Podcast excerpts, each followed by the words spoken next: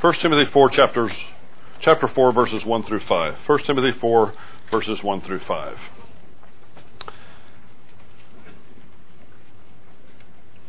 In verses 1 through 5 of chapter 4, Paul reminded Timothy of the apostasy that Jesus Christ had foretold before his ascension to equip him to identify it and then to deal with it. Chapter 3, verse 16 was a hymn of victory. It was a doctrinal masterpiece. In, in, chapter, in fact, not just verse 16, but verses 14 through 16. Paul wrote, I'm writing these things to you, hoping to come to you before long. But in case I'm delayed, I write so that you may know how one ought to conduct himself in the household of God, which is the church of the living God, the pillar and support of the truth. And by common confession, great is the mystery of godliness. And now here's where the hymn begins. He who was revealed in the flesh was vindicated in the spirit, beheld by angels, proclaimed among the nations, believed on in the world, taken up in glory. This was what we believe to be an ancient hymn, very doctrinal, obviously doctrinal because now it's also scriptural. And so we uh, appreciate it very much. And this is truth that is being taught, as opposed to what Paul will warn Timothy about in verses 1 through 5. The change then is going to occur at chapter 4, verse 1. And it's not really altogether unexpected, is it? As, where, where there is a strong proclamation of the truth, there is also often a satanic attack on that truth and Satan perverts the truth. Think back to the Garden of Eden. God told both Adam and apparently Eve as well that there was one tree of the garden that they should not eat from, otherwise they will surely die. Tamut, they, uh, they, they will absolutely die. As soon as that truth is given, possibly very soon, uh, very, very rapidly later, now Satan comes up and says, oh, that's not true. You know, did God really say that? Oh, you, you won't really die if you eat of that tree. Satan likes to pervert truth. And this is what Paul warns us about here. Opposition to the faith and the struggle to meet it are in Paul's mind as, as he enlarges upon two themes that he introduced in chapter 1 uh, heresy and Christian ministry. Timothy must be on guard at all times. There would be those who look and sound attractive and also appear to be supportive to biblical truth who were in reality anything but that. And it doesn't just concern Timothy in the first century. There are those today that look attractive, that sound attractive, that have their messages packaged in a way that only Hollywood could do it but yet they are not supportive of the truth. They're packaging a lie. I just would editorialize it at this point. It, to me, it's a shame. To me, it's a crying shame that Satan almost has a monopoly on attractive packaging. You know, I mean, we ought to be able to package our message well uh, also. It's not a sin to package the Christian message well. And we need to do more of that. We need to utilize our Christians, our, our Christian brothers and sisters who have the ability to do things like that, and they need to use that giftedness for the glory of God. There is no reason why Christianity should be sloppy. There's no reason why Christian cinematography should be sloppy. There's no reason why Christian uh, tracks should be sloppy. I'm talking about not just in their doctrinal content, but in their appearance as well. There's no reason for that. We have talent in Christianity. It ought to be used for the glory of God. But Timothy must be on guard at all times. To believe that someone could appear as an angel of light and yet be a messenger of darkness is something that I know many of you don't want to believe. Because the, the, better hearts among you assume the best out of everyone. And I'm glad that you do. It's, it's, um, it's lovely that you do. But sometimes it's a dangerous thing that you do. To just assume that everyone who speaks and says that they speak for God is actually speaking the truth without checking it out, without being very careful about the content. To just assume that is dangerous. Now, this is a message that warns specifically Timothy. And, and hermeneutically, in, in, the tight circle of meaning, this is, a, this is a warning to Timothy and the elders at Ephesus and, and the elders in the ancient world.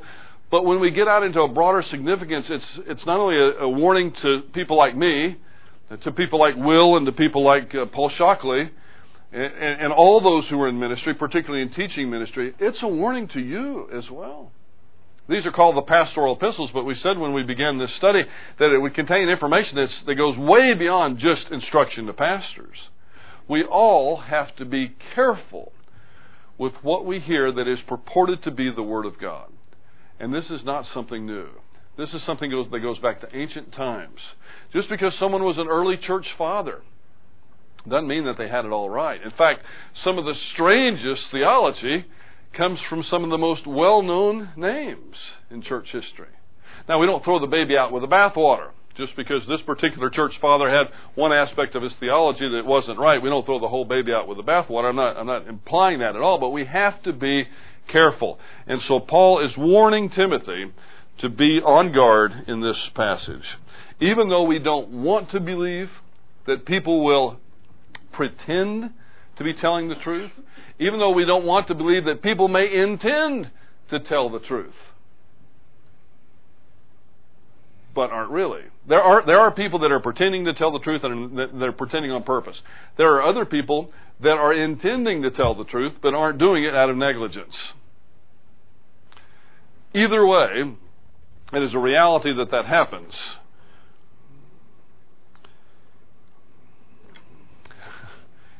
Do you really believe that, that Satan is going to use the real horses behinds of this world to speak his message? Do you really think so?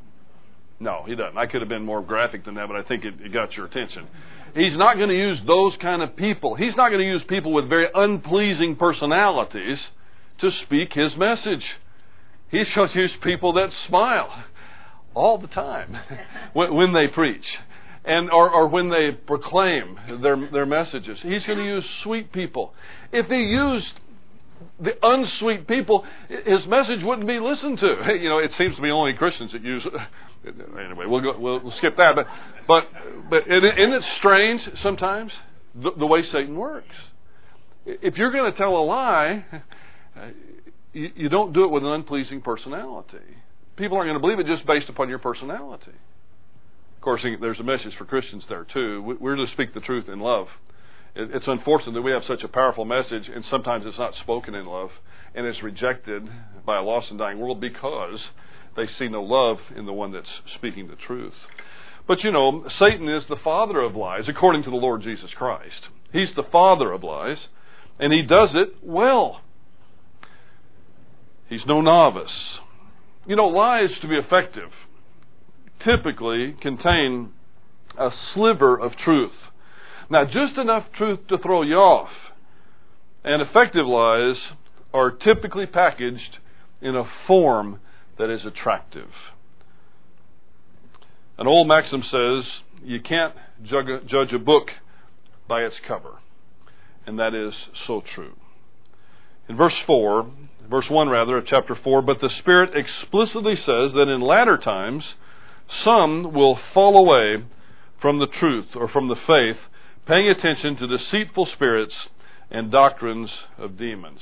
So, in contrast to this great revelation that Paul has just given, this, this Christ hymn that we saw in, in chapter 3, verse 16, in contrast to that, false teaching, Paul says, will inevitably arise as time passes.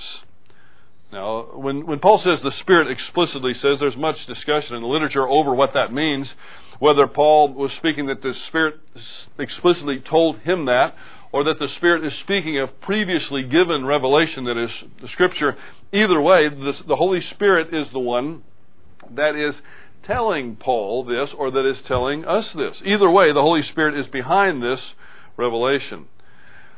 There are some people, both in Paul's day and we'll find out it's going to be in our day as well, that that lie, either purposely or unintentionally. And Paul warns Timothy against this. But they're not just going to lie, they're going to lie with persuasive arguments.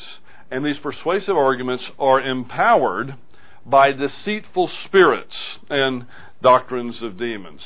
Now, Satan is not omnipresent. You know what omnipresence means? I hope you do. It means that God's everywhere. Uh, God in His being is both immanent. He's, he's both here with us. He's also transcendent, meaning He's within His, He's within His creation, but He's also outside of His creation. Now, the deists believe that he was outside of his creation, but not within his creation. The pantheist believes that he's within his creation, but not outside of his creation. But actually, God is both. He's omnipresent. He's everywhere we are, and he's also everywhere we're not. But Satan's not. Satan can't be about one place at one time. Now, sometimes we think Satan's after us. And it's possible. If your name's George Bush, he probably is after you. How'd you, how'd you like to be him right about now? You know, th- I have never seen in my lifetime a man attacked in that way by friend and foe. By friend and foe. And I'm sure that Satan is after that because if Satan can cause the President of the United States to make a decision that is unwise, he affects millions upon millions of people. But Satan can't be everywhere at the same place and at the same time. Now, I imagine he's pretty shifty. I imagine he moves pretty quickly. He could probably be at Washington in breakfast and in Beirut by lunchtime, if not sooner. Probably a lot sooner. But he can't be everywhere at once. So Satan has emissaries. How many we don't know. But I assume it's hundreds of thousands, if not millions of them. He's got emissaries, and he assigns these emissaries to individuals and to groups. I would be, frankly, rather insulted if I got to heaven. Of course, I won't be insulted in heaven because I don't think you can be that way. But, but if you could, I would be insulted when I get to heaven to find out that there was not even one satanic emissary that was assigned to us. You know, if there's not, I'd like to have an explanation for some of the stuff going on. But but other than that, it, it you know, hopefully, if the truth is being spoken, then Satan's out there somewhere. Perhaps not him personally, but certainly one of his people, one of his angels, and perhaps maybe more than one. And I suspect that up at Dallas Seminary, they probably got a whole cadre of them up there.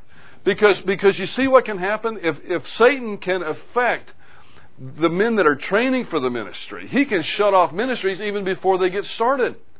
If he can affect those that are training the pastors, look how many other people can be affected by that. One seminary professor may teach 30 men that are training for the ministry, and then those 30 men may influence thousands upon thousands.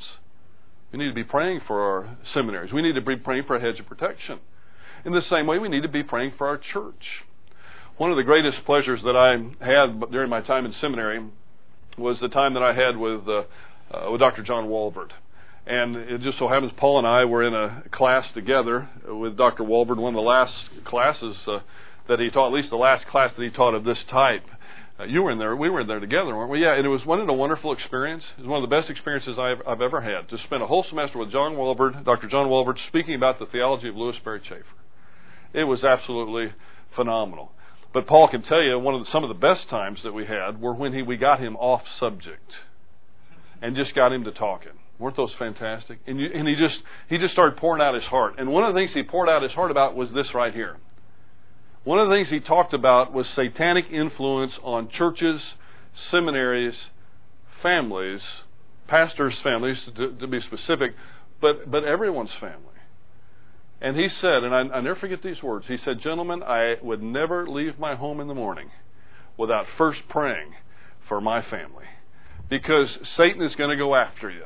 He's either going to go after you, and if he can't get you that particular day, he's going to go after your wife. If he can't get her, he's going to go after your son or your daughter or one of your friends. He's going to go after you one way or another. Pray for a hedge of protection from the enemy. And I hope that you pray for that for your own families. I hope you pray for that for this church. I hope you pray for that for me and, and the rest of those who are in leadership at this church. We all need it desperately because while in the future we will have a position that is much higher than the angelic beings. Right now, uh, one angel going up against one human being that's doing it in the flesh, one believer in the flesh that's not under the ministry of the Holy Spirit, the human being's going to get TKO'd, uh, probably in the first round. You see, if you go if you go into the fight by yourself, you're almost finished before it starts. Now, if you go into the fight with God on your side, then the demon is finished before he starts. So it seems like a rather reasonable request, a rather reasonable piece of advice that Dr. Walvoord gave me, gave Paul, and I'm giving it to you. Pray for your family every single day. Pray for this church before you ever get up, before you ever hit the door. that God the Holy Spirit would provide a hedge of protection from demon influence and demon activity, the deceitful spirits, and the doctrines of demons. There's a time factor here, but the Spirit says, the Spirit explicitly says that in latter times. Now, there's also a lot written about this. What are the latter times? Now, Paul obviously expects this to be true in his day. And that is certainly something that we knows happened. It happened. He prays about it when he leaves the, the church at Ephesus a couple of years before, and now he's giving Timothy instruction in the same church uh, sometime later. So it was surely something that happened in Paul's day and in Timothy's day. But this phrase latter times probably has a, a more significant meaning than just in Paul's day. There are a couple different philosophies about how the world is going, and they are becoming more and more um, in the forefront, particularly with regard to, to uh, philosophy of ministry in different churches. There was a philosophy with regard to the millennium in, that was very popular before World War One. It was called premillennialism. I have to say that slowly when I say it. It's called, I mean, it's called post, excuse me, post-millennialism. Now, post-millennialism said, in effect, that Jesus Christ is going to come again after the millennium. And so, in that particular view, the world would be getting better and better and better and better and better and better. And finally, it would be so good and so wonderful, we would achieve millennial status that the Lord would come back. Now, there's a another view that is biblical as opposed to the postmillennial view, and that's called premillennialism. Premillennialism takes a different view of it. Premillennialism says that as time goes on, things will tend to get worse, not better. And in the times right before Christ comes back, they will be at their worst, not at their best. Now, those who believe in the power of positive thinking, which one of those two you think they like the best? The first one. Okay? They don't like this negative stinking thinking. the stinking thinking that things are going to get worse. Problem is, things are going to get worse. And World War One just about shot out of the water those who believed in post-millennialism. Because it sure didn't look like the millennium was being ushered in after that, did it? But there were still a few hangers on. And those few hangers on were pretty much swept away with a tsunami that was called World War II. And then they seemed to die out for a while. But if you if you listen closely, there are some that are starting to sprout up again, are they not? I don't know what these people are doing. They're not watching the same news that I'm watching. They're certainly not going to the same news internet sites that I'm going to they don't have the strategic information that that I've got. I've got a new website. It's going to be fantastic about strategic information about worldwide news events. So there's no telling how how brilliant and exciting I'm going to be over the next few weeks as I feed you with this uh, with these new little nuggets. But but uh, no, it's not getting better. It's getting worse. All these satanic lies, they're, not going to go away. In latter times, as we go down the eschatological road, this is going to get worse, not better. It shouldn't shock us. Now, there's nothing wrong. Here, here's where a lot of premillennialists went wrong, frankly. Because things are going to get worse, some in the past, and this is wrong, some in the past have said, well, the heck with it then. I'm not going to feed anybody in Africa. I'm not going to build a house in Honduras. It's just getting worse, worse, worse. There's no need to try to do something like that. Well, that's not the proper application of premillennialism.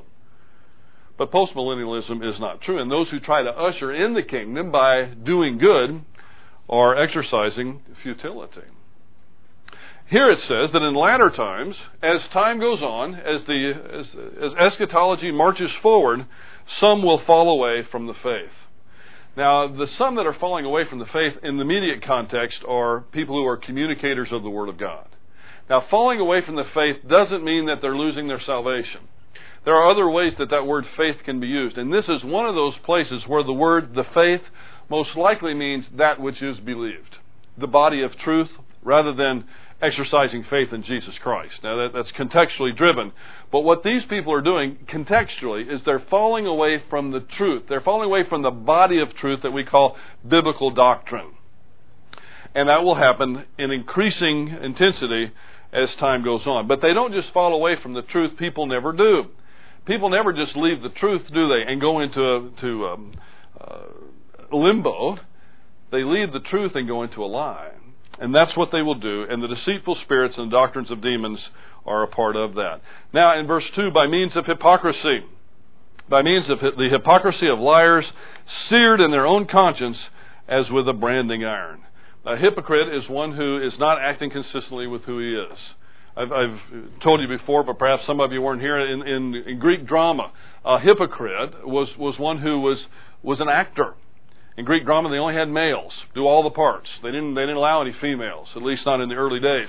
And so males would have to they would hold this big mask up, and then they would they would speak a female part. Cindy and I went to a, a Roman amphitheater where some of these plays were were done.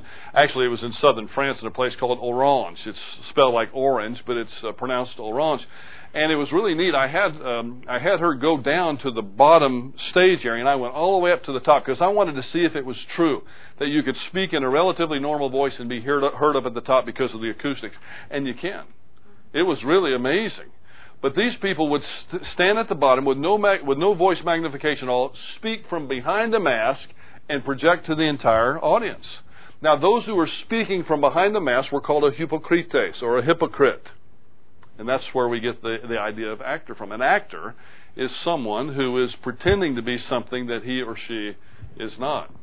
Uh, makes me wonder why we uh, ask them their opinions about certain really important things because their their whole life is pretending to be something that they're not. I think that's why they wear the little glasses that don't really have lenses in them, you know, that, to make them look intellectual. You know, they they try to they want to look like a college professor because they think that's uh, that would gain them some respect.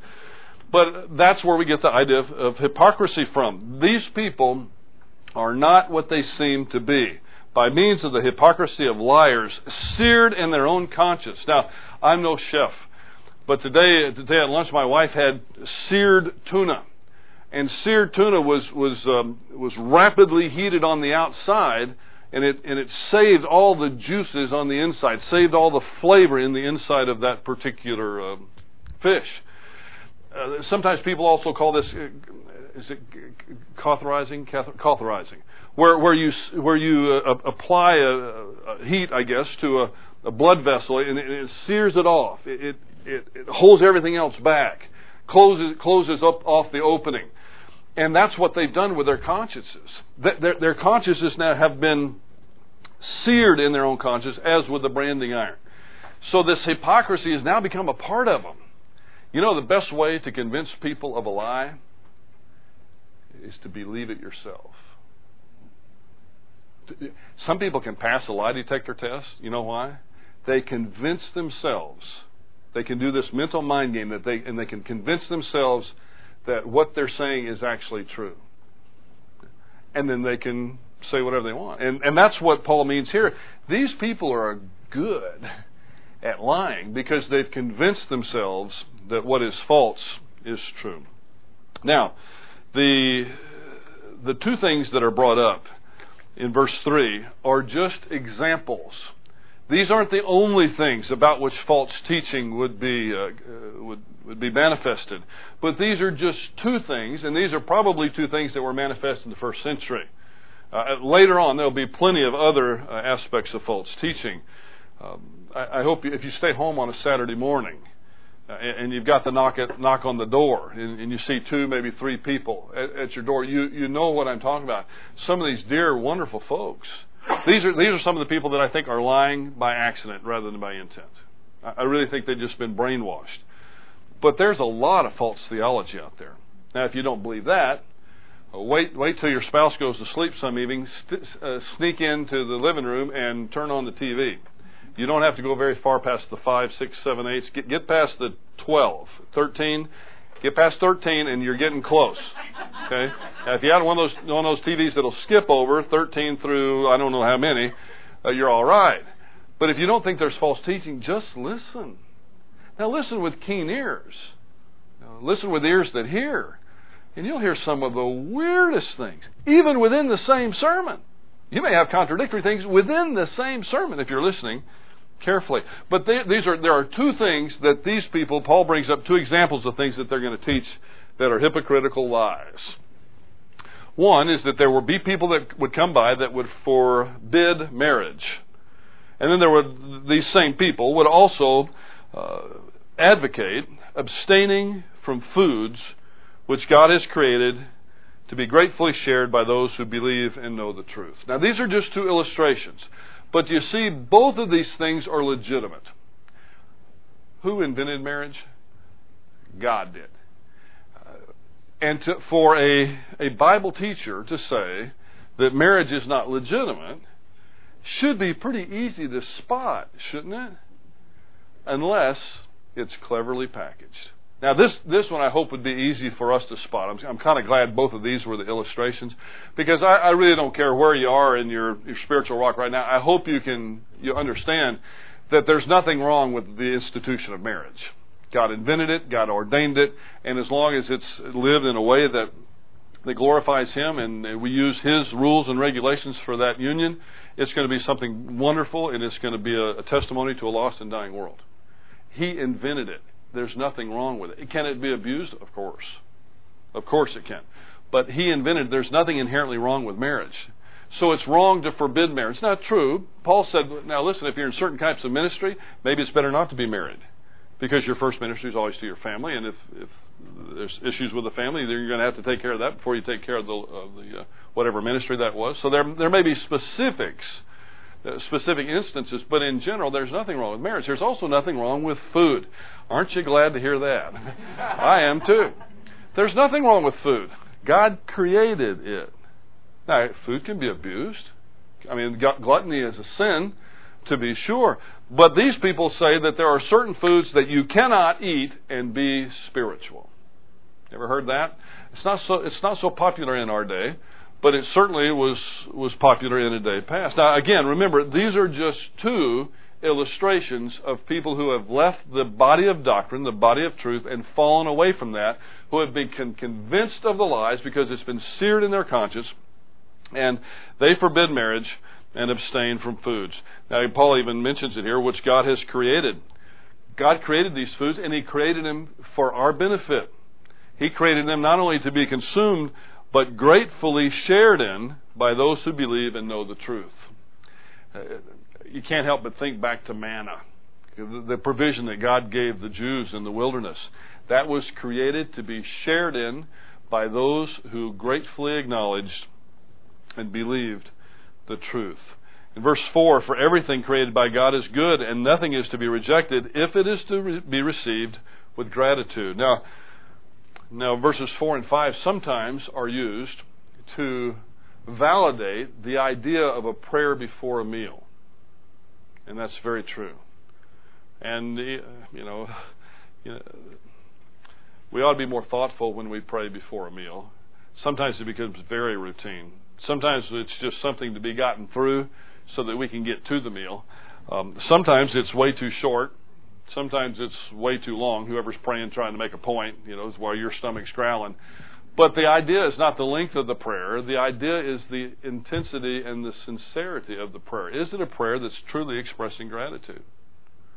It, whether you're with a group or whether you're by yourself, you know, and, and you bow your head to pray either out loud or silently before a meal, is it something that's sincere?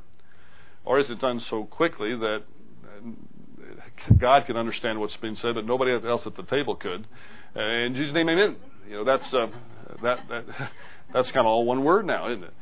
Almost one syllable now. But but it's true. We should receive what we've been given in terms of nourishment with gratitude. And I think those who receive it with the most gratitude are those who hadn't had any in a while. Then you're really grateful for it this is this is not on the par with with that at all. But I I I have to um, tell you, I'm I'm a I am uh, uh, one of the most picky eaters that you have ever set eyes on. Uh, my mom spoiled me that way. Everybody else at the table would have one particular thing, and she'd say, "Oh, honey," and I'll make you something else. And so, so um, that's uh, that's the truth. First time I went to first time I went to Ukraine, I I had a hard time for the first two days. finding something I could eat. I was the guest of some people that that put out this feast in front of me. I've forgotten their names, but they they just they were so they were two older Jewish ladies, and we went over to give them the gospel. Jim Myers and myself, we went over to give them the gospel, but. Uh, I was hungry when I left because I had to try to pretend to eat. You know, it was about two, it was about 48 hours. I hadn't had much to eat, and there's a McDonald's that's right down the street from the school. And finally, I had to get a translator to go in there with me. And Margaret, the translator, went in because I got to have my my double cheeseburger plain with nothing on it. So even at McDonald's, I'm picky. I remember she wrote it down. She wrote she writes it down for me how to say it, but then she says she's so sweet. I guess you're never going to meet her. I, I wish you would. You'll meet her in heaven. She's one of the dearest people on this planet. But but I doubt she'll ever come to the United States. She said she'd go in there with me, and she said, well, she went up and asked the person in Russian or uh, Ukrainian, whatever it was, how do you say double cheeseburger plain? And the person behind the counter said, double cheeseburger plain. so I said, I have found a place I can eat. This is it. Now, mind you, no offense to anybody who has a McDonald's franchise, but I don't eat at McDonald's here. You know, I, I I would just I just would not eat before I would do that, just because I I'm uh, arrogant about that, I guess. But over there, I sat down with my double cheeseburger plain, with my Coca Cola and my French fries. Margaret had already gone back to her place, and I I thank God with an intensity for that meal that I have never thanked him for before or I'm ashamed to say afterwards. I literally, I'm not joking, I literally uh, missed it up in my eyes for the meal that I had. I was so grateful to eat. Now that's the way we ought to be praying every time we sit down because you know what? You know what? There's no guarantee you're going to get one later. You know, let let one well placed uh, uh, terrorist attack take place in Houston. And see how long the food supply lasts it ain't going to last very long. You know, look at what happened last year when everybody tried to get out of town. You know, I mean, if, if you start bombing this bridge or that bridge, then the food supply is going to dwindle very quickly. We should be grateful every time we sit down and have a meal. Instead of complaining, oh, that what mom made tonight, you know, that's we sh- we should be so grateful that we're going to have something that will nourish our bodies. So that's that's legitimate. It's a legitimate truth to take from this passage, but it's so much more. You see, Paul also is speaking about marriage here it's also legitimate to thank God every single day for the institution of marriage and for one's own individual marriage. Just like it's legitimate to thank Him every time you sit down for a meal for that particular meal. Everything created by God is good and nothing is to be rejected if it is received with gratitude. Now that's not that's not talking only specifically about the meal. It's it's talking about what had been um, mentioned in verse 3. It's, it's, speaking about both marriage and abstaining from foods. And so the context is actually broader. There should be a general thanksgiving that we, uh, that we engage in for everything that we have. You know, our health is one thing that, that it's, it's axiomatic. We don't thank God for it until it starts hurting. You know, you, you, I'm not thanking God today that my left ankle is not hurting but there was a time in the past where I was praying fervently that it would quit hurting as bad as it was.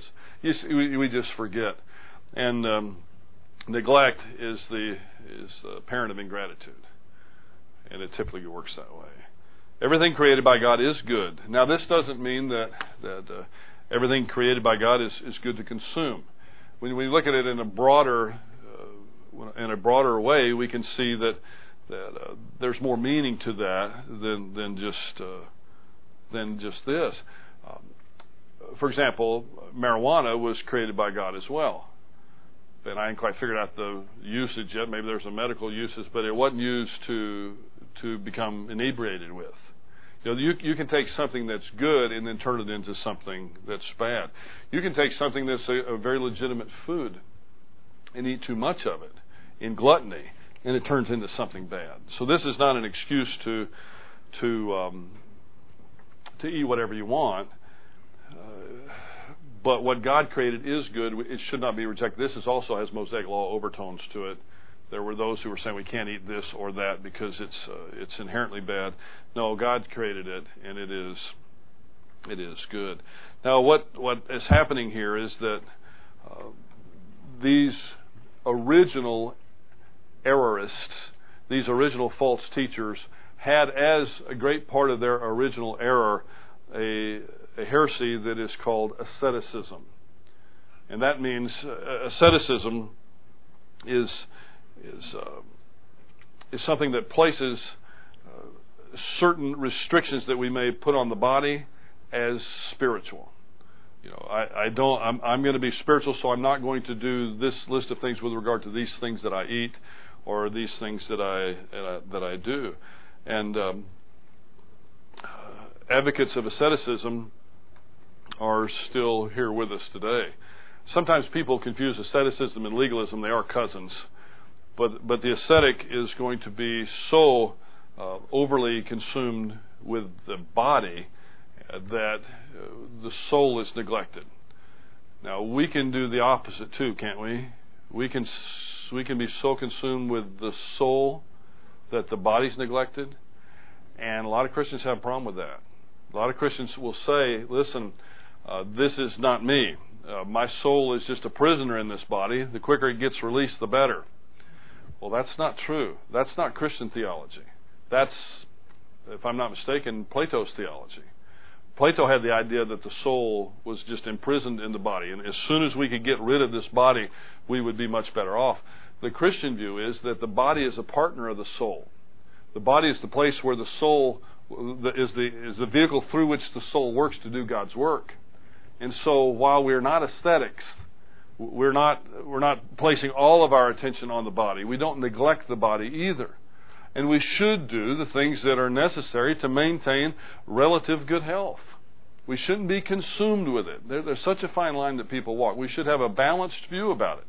But Christians, it's perfectly legitimate for Christians to exercise. It's perfectly legitimate for Christians to take vitamins. It's perfectly legitimate for you to eat well.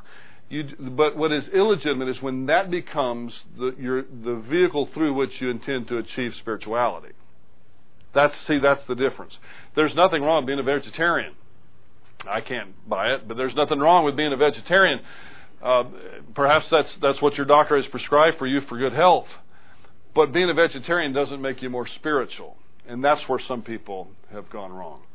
Uh, advocates of asceticism are still with us today, as just like Paul wrote that they would be. Roman Roman Catholicism has a lot of uh, asceticism in it.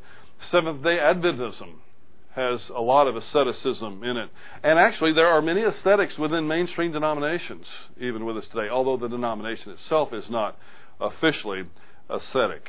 Uh, one interesting side note that you may not be aware of, I'll tell you as we uh, begin to wrap this up tonight, but the modern concept of cereal food originated in the vegetarian beliefs of the American Seventh day Adventists who in the 1860s formed the Western Health Reform Institute, later named the Battle Creek Sanitarium. Starting to ring a bell? In Battle Creek, Michigan. Uh, the entrepreneurial possibilities of the ground, thin baked cereal dough, served to the sanitarium's patients inspired two men. One fellow by the name of C.W. Post and another by the name of W.K. Kellogg, each to found his own business. In the late 20th century, now they weren't Seventh day Adventists, they just saw it. But in the late 20th century, the ready to eat breakfast cereal industry sold the equivalent of several billion bowls of cereal to Americans, having far surpassed the market for the traditional hot cereals from rolled oatmeal and enriched, enriched wheat. So if you like breakfast cereal, thank an ascetic, but don't follow their example. It's wrong. And remember, there will always be those who look and sound attractive and appear to be supportive to biblical truth who are in reality anything but that. We are all called upon, not just the pastors, surely the pastors and church leadership, but you're called upon as well to be on guard for wolves in sheep's clothing. Let's pray. Heavenly Father, we're grateful for this warning that the Apostle Paul gave us so long ago, but that is so pertinent even now. Father, we don't know if we're in the last part of the latter times or in the middle of it or somewhere in between. But Father, it would seem as though apostasy, the falling away from the truth, is very rampant in our day. Father, I do pray that you would protect us from it. Help us not to, to develop a, a hypercritical spirit, a hyper judgmental spirit, but help us to listen to things that we're told with ears that hear. Help us to have a, a solid grid through which we can run these things through. Help us to be under the ministry consistently of the Holy Spirit so that we might be able to determine truth from falsehood and that we might be rescued from the doctrines of demons as a result. We'll ask it all, Father, in Jesus' name. Amen.